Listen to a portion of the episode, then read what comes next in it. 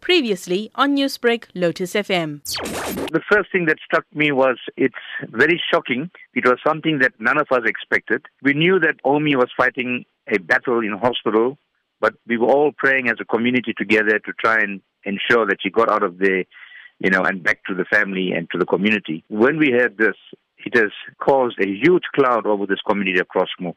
Many residents, together with myself and my family, we are absolutely shocked and devastated to hear the passing of this untimely demise of uh, of Omi For the past year or so, when the COVID virus came into this country, Omi was very reluctant to attend any meetings. And this is what's very baffling. Omi would not come to any meetings in a hurry. She would always say, no, no, no, with my comorbidity, I don't want to be anywhere in the limelight of, uh, in the public domain, and I want to try and avoid it by all means. But what I can say is that, and this is where a lot of residents and communities need to take cognizance of, when I spoke to the son, Lucien, the week after when Omi was admitted to hospital, and the same question I asked him is exactly what you're asking me now. And he says, look, Uncle Tony, they suspect it could possibly have come from one of the helpers that, you know, works at the home. That's how both Omi and her husband Ruba contracted it, and they were both in hospital. And then subsequent to that, the son Lucien also had the COVID virus, and, you know, he was in isolation.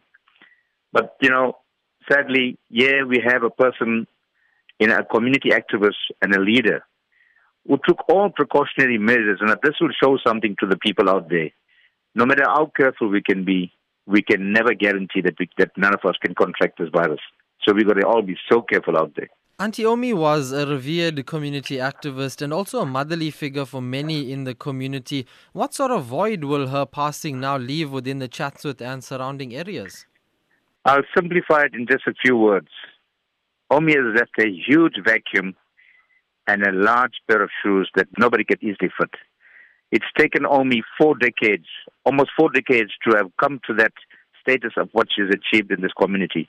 She has touched on every corner of this community from domestic violence to land invasion to water crisis to education and a passion that's how I got involved with Omi four decades ago. Our passion was to ensure that our children get quality education, and that's how we served them with both the school governing bodies here in Crossmoor, Crossmoor Primary and Crossmoor Secondary.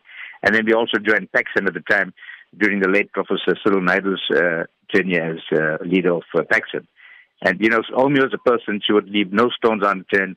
She would call a spade a spade, and she was fiery and fisty, and she would take on anybody in a very nice way and tell them exactly in certain terms that they were wrong and that these are the right things that should be done.